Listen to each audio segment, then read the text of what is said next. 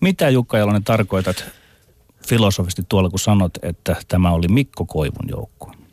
No, no Mikko oli joukkueen kapteeni ja niin kuin henkinen, henkinen johtaja ja, ja kyllähän, kuitenkin säkin entisenä pelaajana tiedät, että, että kyllä se, mitä esimerkkiä joku kokenut pelaaja, johtava pelaaja, minkälaista esimerkkiä hän näyttää treeneissä ja peleissä, niin vaikuttaa siihen joukkueen tekemiseen enemmän kuin mitä valmentaja sanoo tai tekee, että se oli oikeastaan siinä pohjana, että ajatellaan Peltosen Ville, IFK voitti 2011 vaikka kevät muuten mestaruuden, niin kyllähän se oli se Villen tulo siihen joukkueeseen, niin se muutti sen joukkueen luonteen tietyllä tavalla ja siitä tuli voittava joukkue, niin kuin meistäkin tuli voittava joukkue sitten tuolla Peltislavassa, että niissä tiukoissa paikoissa nimenomaan niin kuin semmoisen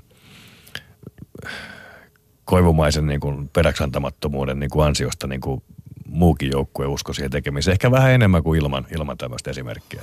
Olen omalla journalismillani nostanut valmentajia aika lailla niin kuin tikun nokkaan, ja, mutta voisiko tuosta Mikko Koivun esiin ottamisesta sinun kohdalla miettiä myös niin, että onko filosofia sitten viime kädessä kuitenkin se, että jääkiekko on pelaajien peli, se ei ole valmentajien peli?